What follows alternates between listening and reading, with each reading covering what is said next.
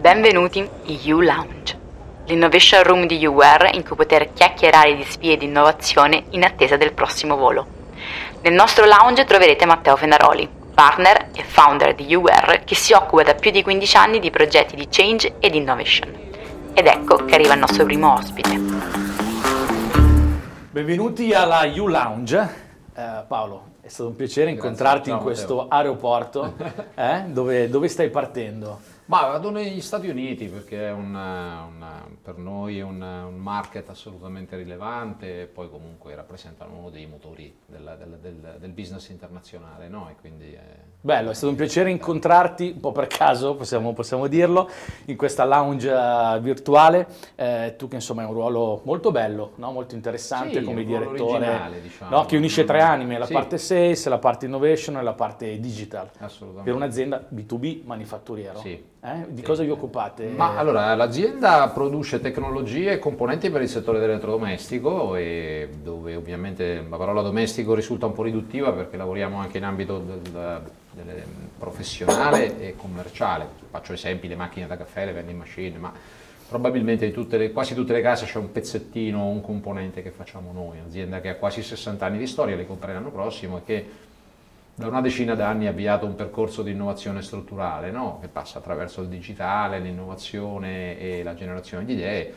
E il primo elemento di contaminazione probabilmente sono stato io stesso, perché la- la- la- gli imprenditori, l'azienda in seconda generazione, hanno deciso in modo decisamente coraggioso Di- di, far entrare a livello apicale una figura estranea, no? un po' un alieno, no? una figura che viene dall'elettronica, dall'informatica. Io ho un, un retaggio di tipo tecnico, ingegneristico, vengo da un mondo completamente diverso e questa contaminazione ha funzionato. no? E come accennavi tu, il fatto di coniugare la direzione commerciale, la direzione di innovazione la direzione digitale dà un messaggio abbastanza chiaro no? su quello che l'azienda vuole eh, Portare sul portare fuori, esatto, no? e quindi diciamo questo, questo link con, in fin dei conti un tecnologo, io, io nasco come, come ingegnere elettronico, come tecnico, anche come developer, ho sviluppato software per anni, e di portare appunto questa una figura che è in grado anche di raccontarla, la tecnologia e l'innovazione rappresenta un elemento diciamo di Certo. Anche all'interno.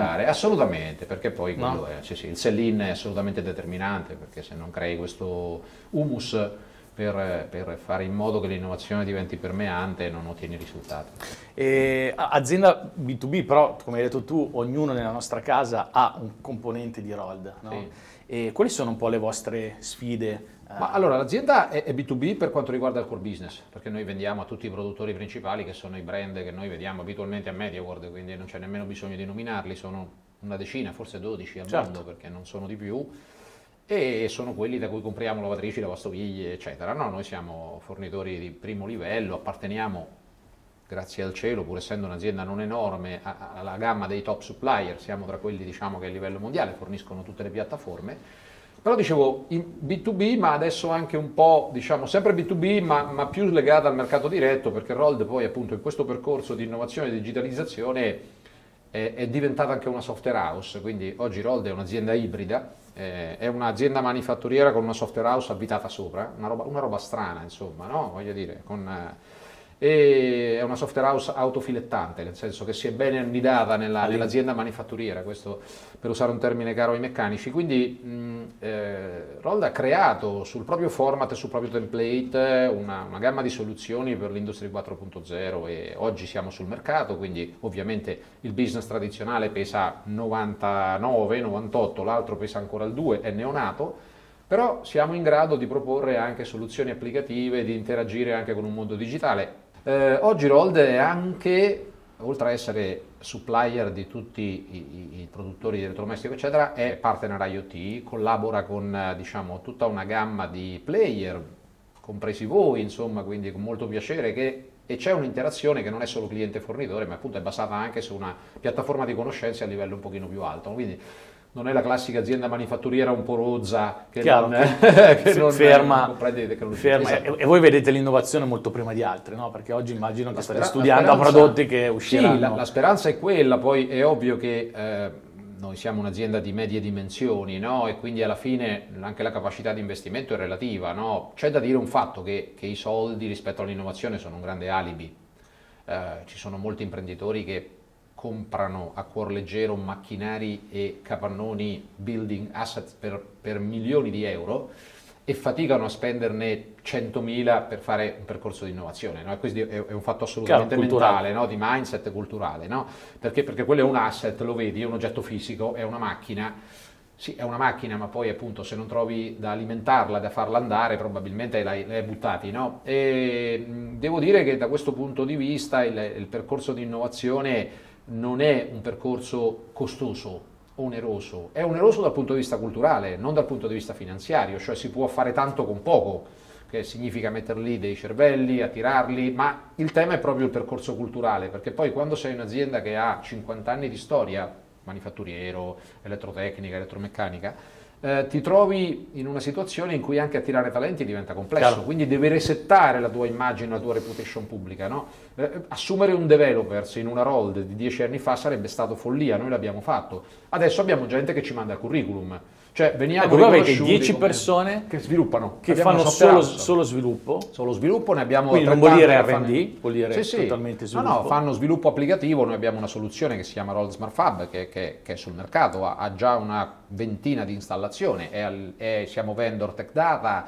quindi abbiamo sviluppato proprio un percorso anche strutturale che ci fa somigliare un po' anche a voi come, come lavoro, è, è, un, è una nicchia per ora, è una una, un'area, una business unit della nostra azienda e poi è chiaro che questo meccanismo ormai è, è osmotico, nel senso che in realtà è senza soluzione di continuità, no? quindi di mezzo c'è l'IoT, ci sono i sistemi di monitoraggio dei, dei, dispositivi remoti, c'è il facility management, tutte certo. cose su cui stiamo lavorando. Tor- tornando al cloud, no? sì. poi eh, insomma è, è, è, di recente il live di, di Salesforce, assolutamente, no? il, sì. CRM che avete, sì, che, grazie che, a voi. Che avete scelto, per mm. cui ti ringrazio, è stato anche un bellissimo insomma, lavoro fatto insieme, sì, sì, assolutamente. squadra, no? con mm. metodologia agile. Mm. Qual è stata la sfida che ti sei posto no? quando hai dovuto scegliere? Allora, diciamo che noi nonostante fossimo già un'azienda fortemente digitalizzata e che in qualche modo ha vissuto anche il percorso legato ai sistemi informativi da una vita, quindi diciamo piuttosto matura da questo punto di vista, noi non abbiamo di fatto mai avuto o investito una soluzione dedicata al mondo delle vendite. Quindi quello era già una svolta epocale, ma perché? Perché in realtà eh, anche questa è una percezione che andrebbe smitizzata, no? Le aziende con una certa storia B2B hanno la percezione o l'illusione, eh, questo è anche un piccolo grande difetto che spesso si riscontra nelle aziende che hanno storia, che, che il prodotto si venda da solo. Eh, tanto siamo bravi, arriva il cliente, quindi il commerciale in generale è una sorta di appendice che sta lì e fa un pochino il, fa il fattorino, fa il fattorino, fa, eccetera. Oggi la realtà dei fatti che eh, il commerciale, ma addirittura nell'epoca dello smart working è diventato doppiamente importante perché in realtà siccome tu non riesci a sviluppare percorsi empatici e puoi dare per scontato che un prodotto figo come il tuo lo fa anche il tuo concorrente, certo. meglio, peggio, ma insomma uguale, diciamo uguale, perlomeno cioè, uguale per rispetto. No? No? Quindi la scelta dipende da fattori completamente diversi, che sono fattori decisamente più voglio dire che le aziende comprino da chi gli sta simpatico, ma poco ci manca. Quindi l'elemento della, chiamiamola customer centricity certo. o della customer intimacy, che sai, sembra una parola grossa, certo. no? Però la capacità di gestire il cliente con un, che non è più il concetto di bolla, fattura, traccia, faccio l'ordine, eccetera, quella è una cosa burocratica, no? Quindi L'idea di introdurre un prodotto come Salesforce è, è proprio stata quella di fare uno shift, no? di passare dal concetto di un ERP legacy, che abbiamo ovviamente, ma che ripet- fa bolle e fatture, non voglio semplificare, però fa della roba che bisogna fare per forza, a quello che è il vero booster, no? quindi la, la, la, la, customer centricity e la, conoscenza diretta di tutto quello che sta intorno al mondo del cliente, anche perché, parliamoci chiaro, avere clienti tipo Electrolux, tipo Bosch, tipo Samsung, eh, cioè, vi rendete conto che nomi, no? Sono delle galassie, eh, eh, eh si fa presto a dire clienti, sono delle galassie anche di opportunità, no? Certo. Allora, faccio, io cito un esempio banale, no? I nostri clienti mediamente è come se fossero 5 clienti in uno, perché proprio quelli più sfigati hanno 5 divisioni, perché hanno le lavatrici, le lavastoviglie, i frigoriferi, il cooking, il, il professionale, l'home care, avete presente, no? Le trappole certo. che vanno in giro per casa. E, ecco, ecco, queste sono 5 divisioni noi normalmente stiamo vendendo a una, a una e mezzo, ma, ma sono sempre loro.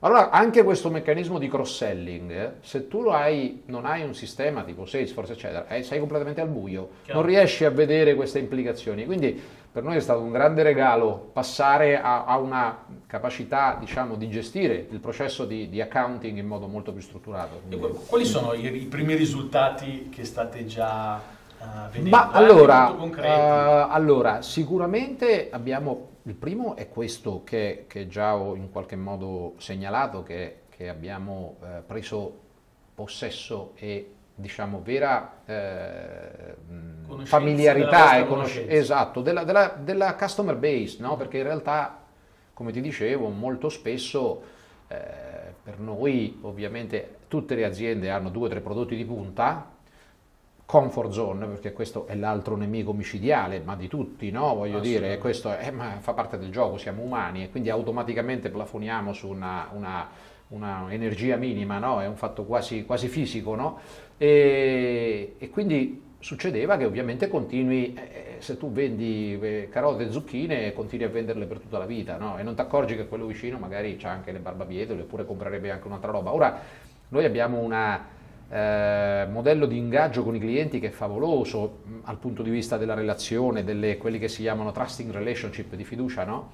È uno spreco micidiale non sfruttarlo. Questo elemento abbiamo cominciato a scoprirlo quando abbiamo cominciato a mappare i clienti in modo più vasto. No? Quindi prima la percezione legata a quello che poteva essere il cliente era molto di nicchia. E quindi questo è una roba, diciamo, favolosa. Quindi primo, primo vantaggio la sì. possibilità di fare un cross E poi il controllo. Secondo vantaggio è il controllo. Noi, non avendo un CRM, eh, tutta la parte di pre-sales, quella che si chiama product management, pre-sales, eccetera, era un po' tutta nel limbo. Era tutta in un ambito Ehm, legato alla buona volontà, era sul PC del commerciale, su un foglio Excel, su un, eh, assolutamente ingestibile, ma soprattutto per me come direzione commerciale non c'era la possibilità di avere una visione d'insieme. Poter pianificare, Ora, no? Anche... È chiaro, non siamo enormi, però siamo comunque un'azienda strutturata, siamo quasi 300 collaboratori, insomma un'azienda che ha un suo size, sedi remote, 90% di esportazione. Non è banale tenere sotto controllo questa galassia era un controllo che io avevo in modo molto di pelle, di contatto diretto per tradizione verbale, appunto il foglio Excel. Oggi abbiamo a disposizione tutta una serie di tools che sono quelli naturali che eh, ci avete aiutato assolutamente a creare, tra l'altro anche personalizzandoli, ehm, che ti permettono di avere veramente la trazione integrale, no? Una metafora, cioè avere controllo, no? Sulla, quindi... Ecco, il, il nostro obiettivo è lo diciamo sempre quando noi iniziamo un progetto, non è tanto quello di far accendere no? la tecnologia, ma è quella di farla utilizzare. Assolutamente. Uh, qual è stata la reazione delle tue persone? Noi abbiamo praticamente tutti i primi livelli che sono under 40, 35, 32, 33, che è un, grosso atto di fede, di coraggio in un'azienda con 60 anni di storia. E quindi devo dire che quel punto eh, è stato superato agevolmente perché in realtà non si aspettava altro, anzi voglio dire le, le, miei colleghi, collaboratori, riferimenti in ambito commerciale e devo dire ambito commerciale e dintorni, perché uno dei temi che non si tocca quasi mai è che l'idea certo. è che il, il, il CRM o un prodotto come Salesforce sia commerciale and more, no? cioè c'è qualcosa intorno no? e quindi le implicazioni e le interazioni, perché poi non è che il processo commerciale finisce con, con la fase di engagement del cliente. Quindi devo dire che la, la penetrazione e la, la fidelizzazione e l'affezione al, al, prodotto, al processo è stata assolutamente naturale, non c'è stato nessun dire, tipo di problema. Sono stato molto contento perché quando ho accompagnato i ragazzi, mm. a, devo dire che abbiamo fatto questo progetto in pieno lockdown quindi eh sì, ci siamo assolutamente, conosciuti. Assolutamente. Quando eh ci siamo conosciuti certo, no, personalmente, un, una, certo. una, tua persona ci ha detto ci avete cambiato la vita. No? Sì, sì, assolutamente. E questa è la soddisfazione. No, no, è, assolutamente sì. È, tra l'altro è, è, un elemento, ma perché, ripeto, veramente prima eravamo vergini da quel punto di vista, no? Ma perché poi Parlando sempre dei retaggi della comfort zone, un'azienda manifatturiera con la nostra storia, e purtroppo ce ne sono tante, eh, su cui veramente con poco si potrebbe fare tanto, e questo è un tema, eh, ha, eh, grande, ha, due grandi gambe, no? che sono quelle tecnologiche e manifatturiera, no? quindi la tecnologia e l'operation, no? cioè è come se l'azienda fosse al 90% un ufficio tecnico e il reparto manifatturiero, tutto il resto è accessorio, il prodotto si vende da solo, quelli dell'amministrazione tanto fanno le fatture, eh, gli altri fanno le pulizie, quella, cioè eh, due grandi pilastri non è una visione moderna, ahimè, perché poi adesso anzi è, è, molto opportuno pensare ad avere una certa flessibilità dal punto di vista della tecnologia che magari è, appunto l'allarghi a un polimorfismo culturale, aggiungi il digitale. Non è detto che fare un plant domani lì, devo cercare il capannone sia conveniente, magari lo cerco chissà dove, o piuttosto che lo do in outsourcing. Cioè ormai il template di un'operation vecchio stampo andrebbe un pochino e il driver dovrebbe essere la customer centricity perché non vado in Cina a fare low cost, ma vado local for local, cioè vado lì a servire il mercato e faccio proxy. Faccio esattamente il concetto di proxy, no? il concetto informatico di proxy, faccio la prossimità, no? creo un magazzino piuttosto che aspetti che mi consentano di gestire il cliente con maggiore... E questo lo scopri se hai un sistema strutturato che ti consente di avere la visione d'insieme sulla parte diciamo sales e pre-sales. Guarda, stai un po' introducendo il concetto no, che sposta l'ottica dal CRM al CEM, no? assolutamente, assolutamente, assolutamente, no? assolutamente, sì, sì, una... Ecco, per voi qual è l'esperienza desiderata che volete offrire al vostro, al vostro cliente? Allora, la, il tema per noi principale e su cui stiamo lavorando, che non riguarda solo CRM ma riguarda la reputation aziendale a livello strutturale e un po' ci stiamo riuscendo ma dobbiamo ancora fare di più, è quello di trasformarci da un supplier in un partner tecnologico. Okay. Nel nostro mondo un supplier, un supplier comune, standard, è uno dei tanti cioè, per quanto sei fedele, eccetera, eh, può succedere che trovano questo prodotto a 3 centesimi di meno e, e ti mollano. Non, e ti mollano, attenzione, non perché sono cattivi, perché il mercato è fatto così, c'è poco da fare, cioè lo so eh, per definizione. Eh, se passi da supplier, produttore di componenti, di piccole scatole, di oggetti, no? io dico scherzando che noi facciamo piccole scatole che vanno dentro grandi scatole. Noi facciamo Bello, questo, noi facciamo, noi facciamo piccole scatole la cosa carina delle scatole è che le scatole sono Teams, tipicamente, e oggi va un po' di moda, no? Dentro queste piccole scatole ci sono delle funzioni. Queste funzioni possono essere abilitate, possono essere controllate, possono essere intelligentate, esatto, oggi non lo sono, sono funzioni passive, quindi è assolutamente interessante. Detto questo, è chiaro che nel, nel, nell'idea di andare verso una, una diver, di, differente reputation e quindi scalare un po' di tavolo, no? Passare dal tavolo del, del supplier in concorrenza al partner tecnologico. Questo non significa che poi il cliente non ti chiederà i sconti e ti farà, ti massacrerà per le condizioni sul, sul tuo prodotto core o legacy, ma di fatto tu acquisisci, è, è come se facessi una, è come se cambiassi abbigliamento e ti siedi a tavoli diversi e questo diventa fattore abilitante per essere meno zappabile, cioè è, certo. più difficile fare zapping perché tu sei fai, uno... Fai retention. Esatto, esatto. Eh. Questo è un altro, un altro mm, obiettivo mm, bellissimo. Sì, assolutamente. Mi stavi raccontando prima di alcune, alcune, sfide, tra l'altro una delle sfide è quella di attrarre talenti sì. no? all'interno della, della vostra sì. azienda per aziende B2B manifatturiere che sono spesso in provincia, no? il fatto di essere un po' sexy nei confronti del mercato eh, gi- giusto per raccontare a chi, a chi, ci segue, vi vedremo in, un posto che, a Milano no? che, sta, sì. che, sta, sorgendo molto bello, se ci sì. racconti questo sì, progetto. Sì. Beh, allora, noi siamo, abbiamo creduto in, in, Mind, Mind è Milano Innovation District, no? hanno recuperato, come molti sanno, l'area Expo, no? esiste questo ente diciamo, che sta recuperando l'area Expo, è, è, già pronto, lo vedrete, c'è quel building gigantesco parallelepipedo bianco che è l'ospedale Galeazzi, poi ci sarà Human Technopol, tra tre anni ci va, ci va, la statale, si diventerà una smart city a regime da 30-40 mila persone, quindi una cosa molto ricca e ovviamente è possibile prendere degli spazi, noi incredibilmente il primo a prenderli è stato AstraZeneca e noi siamo il terzo ad entrare, anzi forse il secondo, ci hanno appena consegnato e noi trasferiremo il nostro laboratorio di innovazione in Mind. È un valore importante perché almeno nella nostra visione Mind potrebbe davvero diventare una sorta di Massachusetts Institute of Technology europeo ma molto più figo perché io al MIT ci sono andato e lo conosco e, e, e il MIT eh, con tutto lo dico con la massima stima però risulta molto cold, molto freddo molto, molto American noi abbiamo l'opportunità di avere un distretto di questo genere a Milano, che è la città della moda, che è Italia. Quindi noi abbiamo tutto il booster positivo certo. della nostra latinità insieme alla tecnologia. Quindi possiamo fare bingo, possiamo fare una roba dopo la Brexit, poi con un'attrattività clamorosa. Quindi per noi è importantissimo esserci, sposteremo il laboratorio di innovazione e adesso stiamo mettendo i mobili, entreremo credo inizio marzo. In Bello, bellissimo, bocca al lupo per questa, per questa avventura. Eh, Per chiudere, sì. consiglieresti UR a qualche tuo collega? Assolutamente, credo di averlo già fatto, anche purtroppo voglio dire, allora no, sto scherzando ovviamente, eh, con molto piacere e devo dire che assolutamente il vostro modello di interazione è anche molto, molto moderno, molto reattivo, quindi sicuramente rappresentate una realtà che ha le caratteristiche giuste per, anzi mi auguro che magari possa esserci anche l'opportunità di fare qualche lavoro insieme. Devo dire che voi rappresentate sicuramente un player con del potenziale elevato, oltre a quello Ti già espresso. No? Quindi, Ti ringraziamo Paolo. Assolutamente. Dobbiamo scappare perché c'è l'imbarco. Eh beh, certo, quindi, quindi andiamo perché sennò perdiamo, perdiamo, esatto, perdiamo assolutamente. Grazie Dai, mille. È stato un piacere. Grazie. Grazie.